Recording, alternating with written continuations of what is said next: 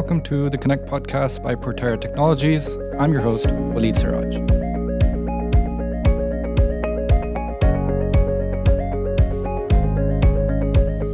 Corporate leaders call upon management consultants for a number of reasons. Whether the objective is to help clients enter markets and launch products, implement digital experiences that enhance customer engagement, or identify cost saving opportunities. The intent behind the investment in consultants is typically to increase revenue, lower costs, or both. In the United States alone, over $2 billion are spent on consulting activities each year. We all know a bit about consulting. We know the names of the big firms, maybe we know a few people who are in consulting, but when it comes to the actual work they do, I don't think we understand it as well as we do, say, accounting or law. It's really only until you hire the right people that you're able to understand the impact this work can have on your business or products. To better understand the world of consultancy and consultancy itself, we are joined today by Barish Kavakli. Barish is the managing director of Portera Technologies, an IT consultancy with offices in Amsterdam, London, Istanbul, and Singapore. Barish, thanks for joining us. Thank you for the invitation.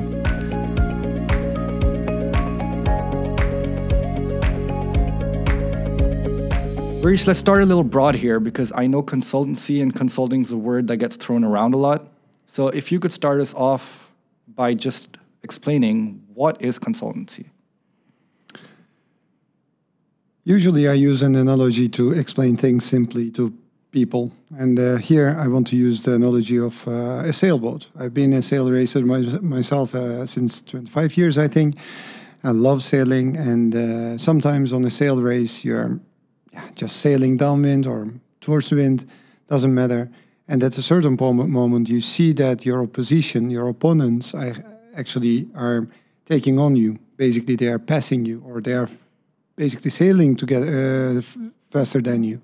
And at that moment, attention starts to begin in the team because you see your opponents are moving faster than you, and you're looking, you're trying to pull all the ropes that you have and try to match the speed of the boat that is uh, just passing by you that's a moment of crisis. That's a moment of nothing to not knowing what to do.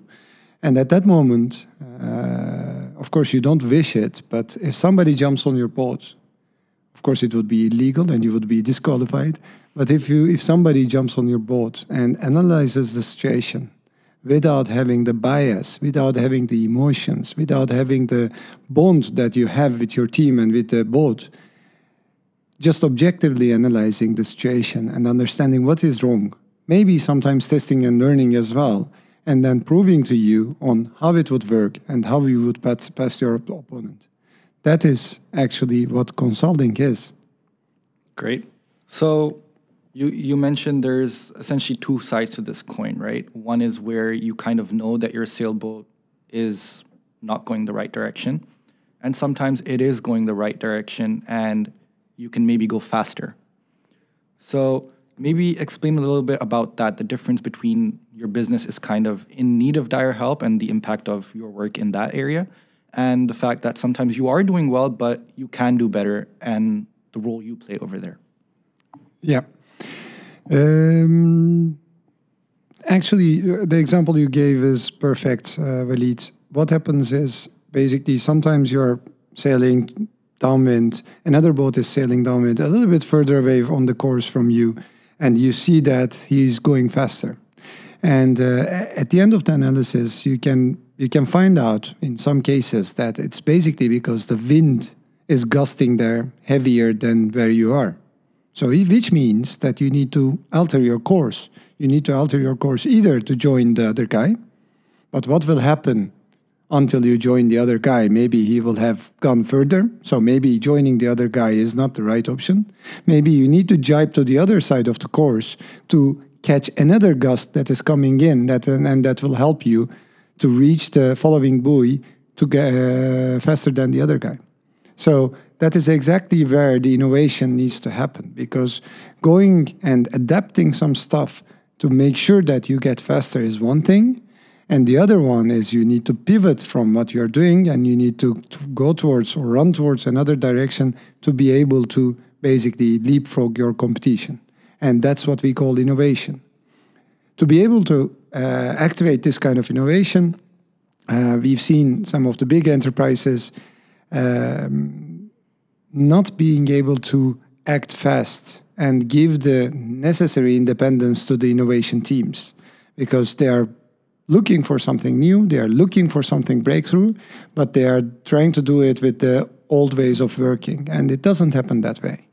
Um, doesn't happen that way. So, keeping with the analogy of this, the sailing analogy which you've brought up, which I think makes a lot of sense, um, what does the process look like? How does the consultant or you come in and figure out what the right direction is, um, what the right, where the wind is coming from, and that process of figuring out the solution you're going to provide to your partners and your clients? First of all, time is crucial in this kind of uh, endeavors, let's call it, because um, first of all, if you keep too much time analyzing some stuff, everything is in motion. So your analysis that you have done two months ago is wrong already. So if you take, take two months to analyze a topic, then you're already too late. That's why it's quite crucial to have a short time span in which you analyze, innovate, and excel. This is, these are the three steps that we take. And analysis should be really quickly done, of course, thoroughly, but uh, quickly done and shared with the stakeholders from different angles so that we can have an holistic view on the business uh, together at different levels, various levels. And then we need to come with some proposals uh, to innovate, to tech, to jibe, basically. And then we need to prove the value of the, those quickly. That is a key step. You need to implement some systems, maybe, you need to implement some technology to be able to prove that your innovation is going to pay off.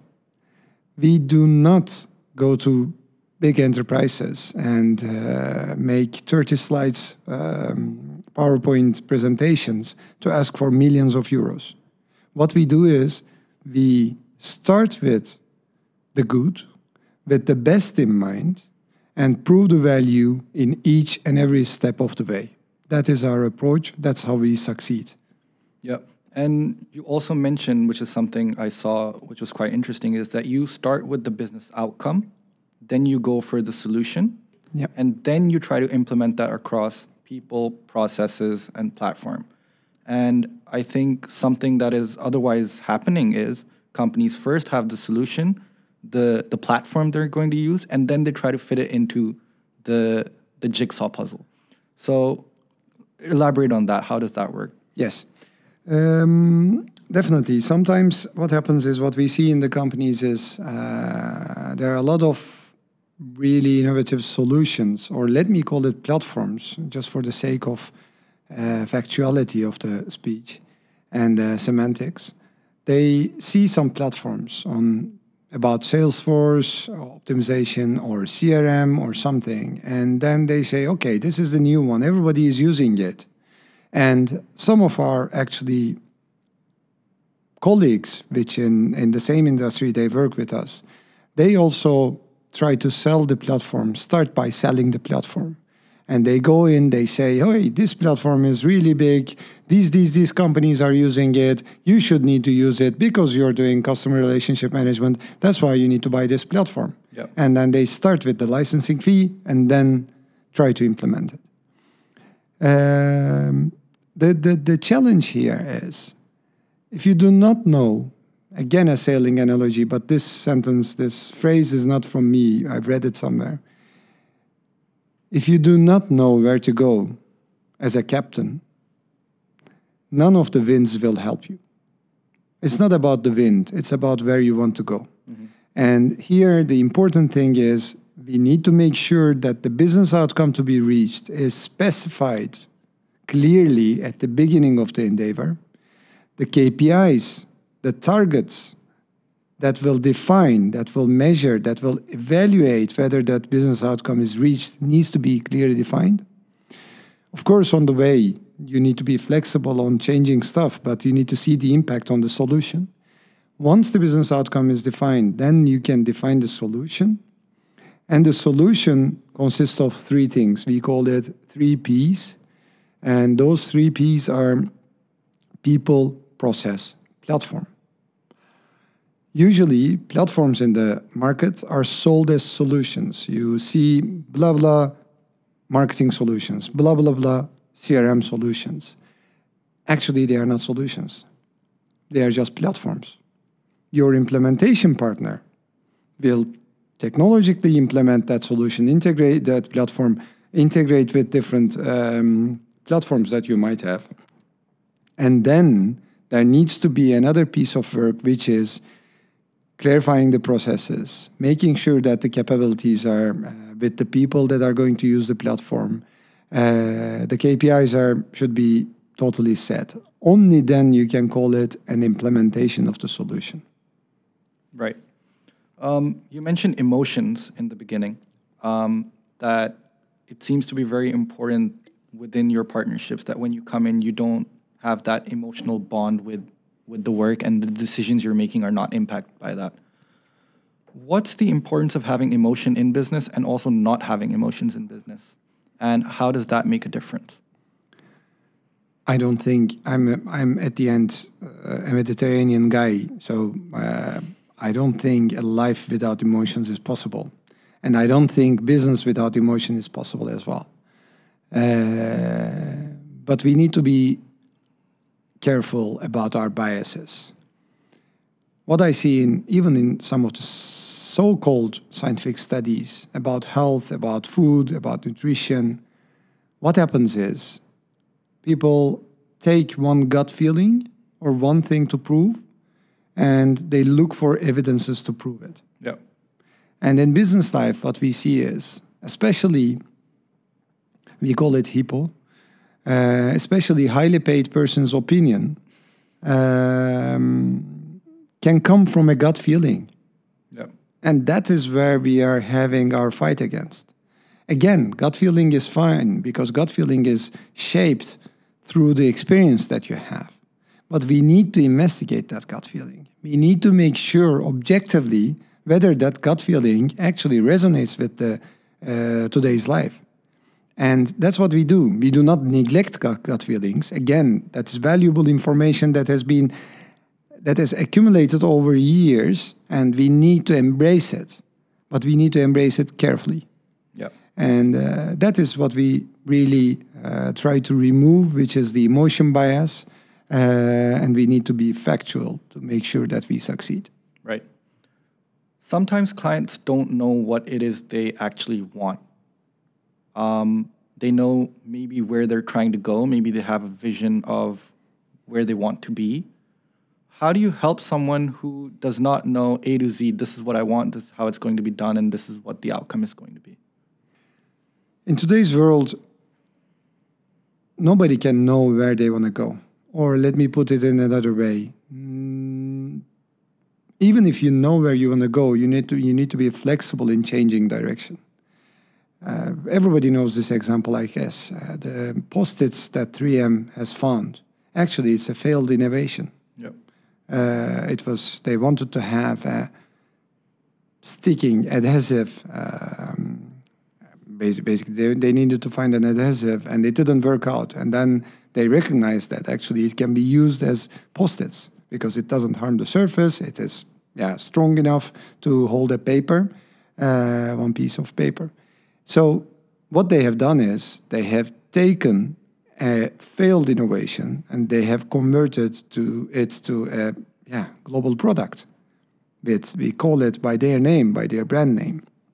So the word I want to use is all of us needs to be, and our ideas needs to be anti-fragile. What I mean is, uh, if we again include our emotions about our ideas, if the guy that's at 3M or the team at 3M uh, had put their emotions and they said, okay, this is a failed innovation. We shouldn't talk about it. We shouldn't even, we should write off the costs and we should just dissolve the team and we should go back to our homes and think of another innovation.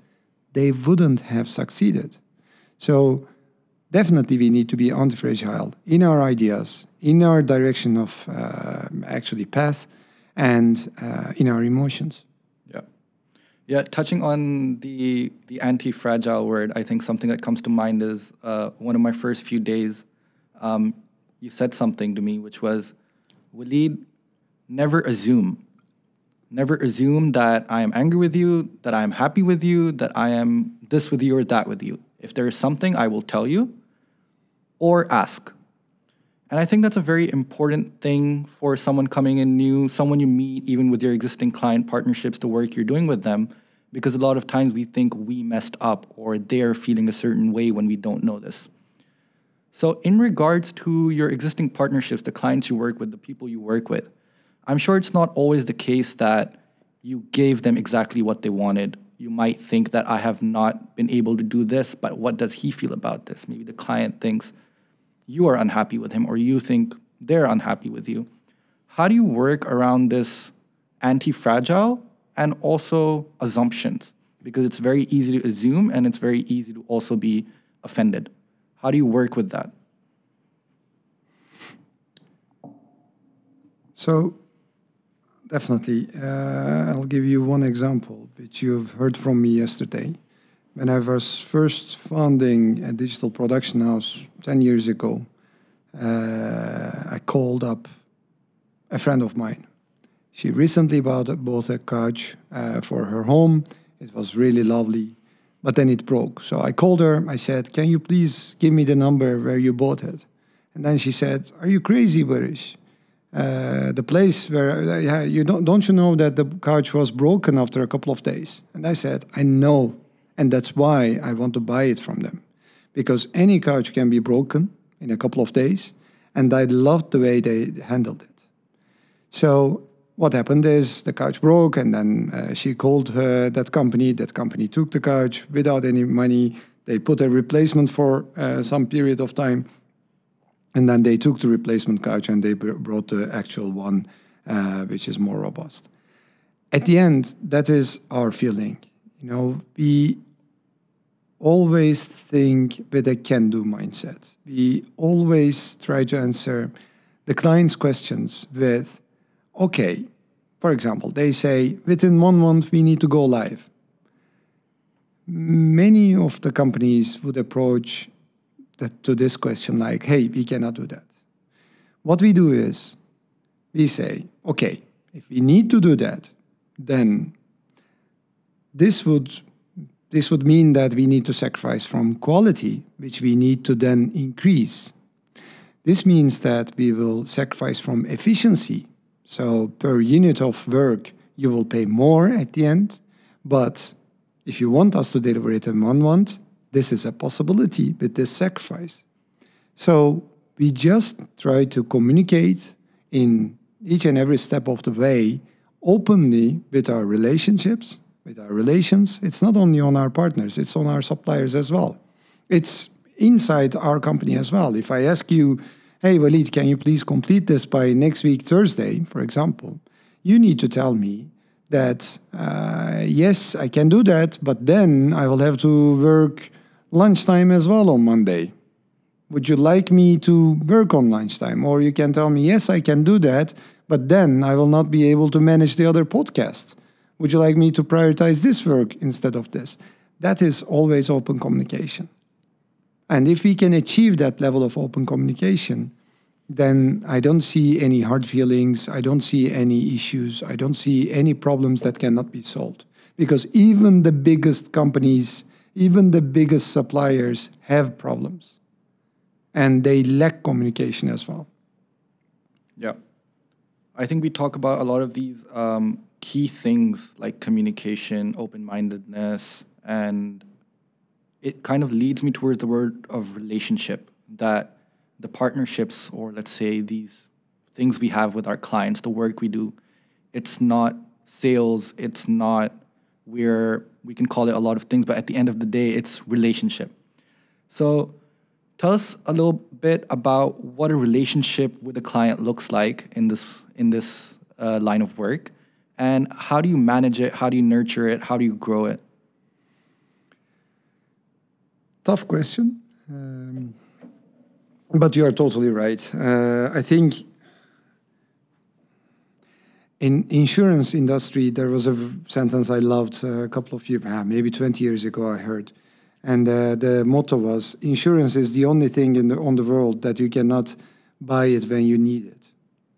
That is that's a perfect explanation, and I want to transform it a little bit to our work way of work, especially on consultancy side. A little bit on technology when we deliver technology outcomes, it's more crystal clear, more tangible. The statement of work is clear, so you know what you are buying: this service, this output, this outcome.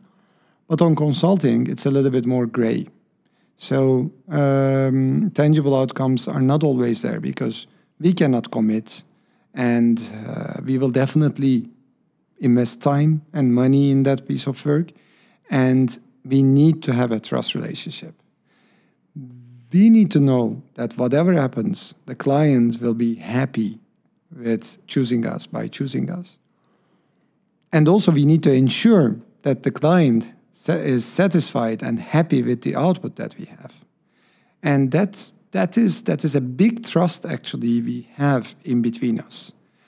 And uh, that's why we call uh, our partnerships. Basically what we say is our talking to our partners they need to see the risks that buy that they're buying and also the possible outcomes that they are buying. Because nobody wants to stay still stand still. Everybody wants to move and not every move can bring total value.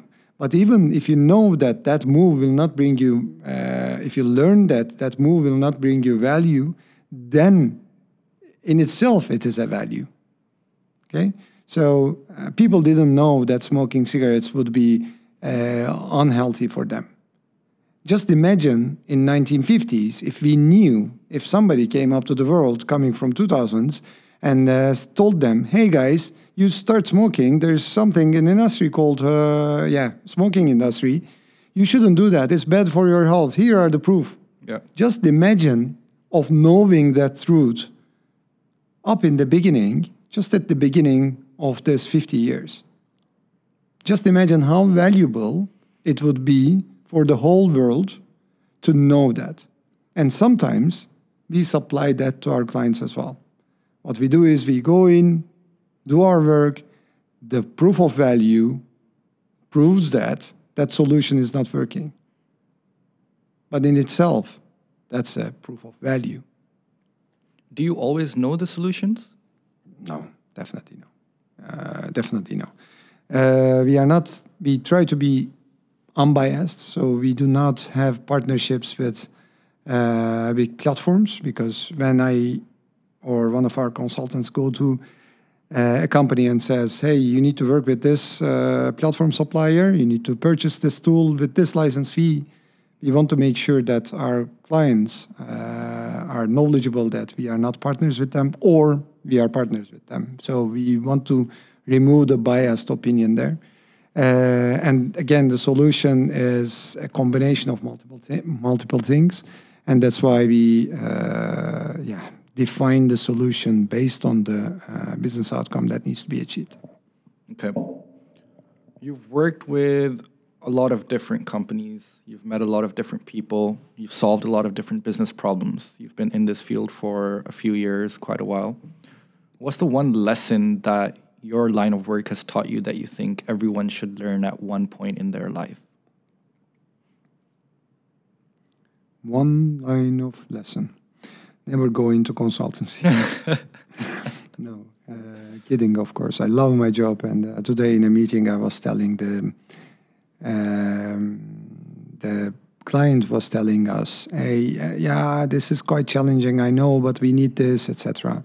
And I was telling her, uh, if I didn't like challenge, then I wouldn't be in this line of business uh, because that's really important for us um, we have multiple context switches throughout the day. We are in multiple industries, multiple enterprises with their own issues, with their own way of working, with their own platforms and everything. So we need to make sure that we can just switch on another industry view or we can bring some insights from other clients um, to different industries to be able to help them. And one lesson that I've learned is uh, maybe it will sound as cliche, but one lesson that I've learned is there's nothing like impossible. uh, converting impossible to I am possible is the one thing that I would suggest for every person in itself, but for each project. When I say I, I don't mean myself. What I mean is when I say I, the project is possible. There is only some sacrifices you need to do uh, to be able to achieve that outcome. Yeah. I think in many ways you are regarded as problem solvers. You solve a lot of problems for different organizations. Sometimes it's not really a problem, sometimes you're helping them exceed, grow, get better at what they're currently doing. Most of the time, you're focusing on other people. What's the biggest challenge in your role as a problem solver you face? The main challenge, I think, is the dream selling. And also try to sell what you have in your hand. I'm just holding a sparkling water bottle here. If I'm just have a sparkling water in my hand, I would come to you and I wouldn't ask you what kind of water you want. I would tell you this sparkling water is great. It's good. It has minerals in it. It's more rich in minerals. It will help your gut uh, health better. Blah, blah, blah. But I don't have anything else. And I don't know what actually your problem is. Maybe you're to, trying to lose weight. Maybe you're trying to, I don't know, gain weight. I don't know. And if I have this bottle in my hand, I can tell you that this bottle will save your life. It will make you great. It will make you feel great. It will make you more healthy, blah, blah, blah. But even though some of them might be real or can come true, that doesn't mean that it serves your purpose. That's why I think that is the most difficult part. We come to a lot of clients, uh, for example, data departments. Most of them are talking about, yes, we will have machine intelligence here, we will run an AI there, we will have multiple AI things here, etc. That's lovely, that's lovely. But is the organization mature enough to run on these uh, platforms. You're buying, you're trying to buy a Ferrari for an 18 year old. He will crash. First of all, yesterday I was trying to play on PlayStation uh, Formula One auto, and I just changed Formula One race, and I just changed the setting from amateur to standard driving. And I was not able to drive that car one lap, which means that that solution in that case, that car and that one lap of turning, that is the experience that I wanted to get. That is the thing that I thought that would serve my relaxation throughout the night. But actually, that changing that setting, putting to AI, uh, removing AI, and uh, setting, uh, increasing the difficulty of the game, instead of relaxing me, it's got out the competitive Barış inside me because then my wife said, let's go to bed. And I said, no, I will play one more. I will play one more. I will play one more. I ended up playing uh, one and a half hour to just complete one lap without crashing. So that is the biggest challenge that we have. We have a lot of companies that are sold a lot of expensive investments which are not working and we are there to support them um, Thanks so much for coming on the show, Barış. It was great Thank having you. you. Thanks Thank a lot. Thank you, Walid.